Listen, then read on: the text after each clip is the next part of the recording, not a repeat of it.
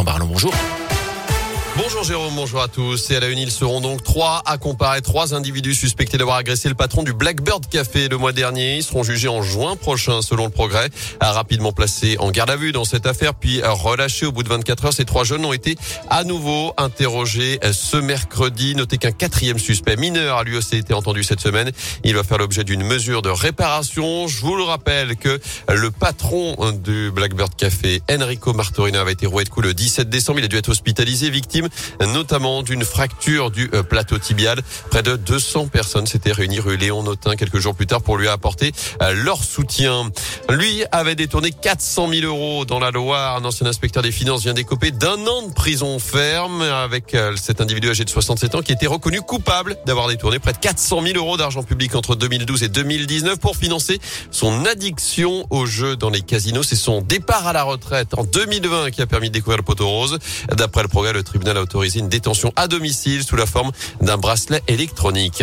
Dans l'actu également, plusieurs milliers de recrutements pour faire face à la crise sanitaire. 5 millions de masques FFP2 pour les enseignants de maternelle, des masques chirurgicaux dès la semaine prochaine pour les personnels de l'éducation nationale et le report des évaluations en CP. La réponse du gouvernement à la colère dans les écoles, collèges et lycées. À l'issue de cette réunion hier avec les syndicats autour du Premier ministre Jean Castex notamment, des syndicats qui attendent désormais des actes concrets pour mettre en œuvre ces annonces. Après cette journée de grève massive, je vous le rappelle hier chez nous et partout en France, notamment plusieurs centaines de personnes qui ont défilé à saint Rouen et au Puy-en-Velay.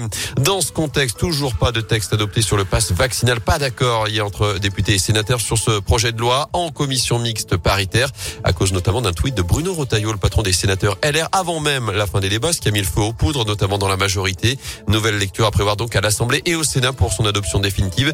Ce sont les députés qui auront le dernier mot. Enfin, une bonne nouvelle pour notre pouvoir d'achat. Le gouvernement et EDF ont trouvé un accord pour limiter la hausse des prix de l'électricité à 4%, comme c'était annoncé pour cette année. À cause de la flambée des cours, l'augmentation aura pu atteindre 35% sans cet accord.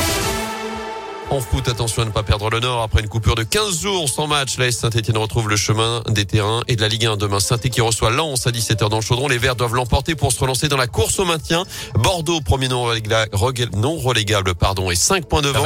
Il faut donc s'en rapprocher, mais pour ça, il faudra faire sans la majorité des supporters. Jauge à 5000 spectateurs, on le rappelle, et sans une dizaine de joueurs entre ceux présents à la Cannes, d'autres touchés par le Covid ou encore blessés.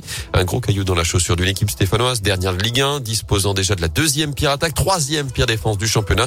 Pascal Duprat, le coach stéphanois. Bien sûr, la situation est préoccupante, mais rien n'est perdu, bien au contraire. Je pense que quand on fait le métier que je fais, on a envie de marquer des buts aussi. Mais c'est pas moi qui les marque, hein, c'est les joueurs. J'ai envie que les joueurs marquent des buts et j'ai surtout envie qu'ils n'en prennent pas. Enfin, j'ai surtout envie qu'ils en marquent quand ils ont le ballon et surtout envie qu'ils prennent pas de but quand l'adversaire a le ballon. Si ce que je viens de vous dire vous satisfait, alors c'est ma réponse. Mais il faut faire tourner le compteur surtout. Ça, c'est important. Il faut trouver des solutions avec euh, l'effectif qui est le nôtre en, ce moment pour être performant. Le casse-tête, c'est obtenir des résultats avec l'effectif qui est le nôtre. Et sans dénigrer les joueurs qui composent cet effectif actuel.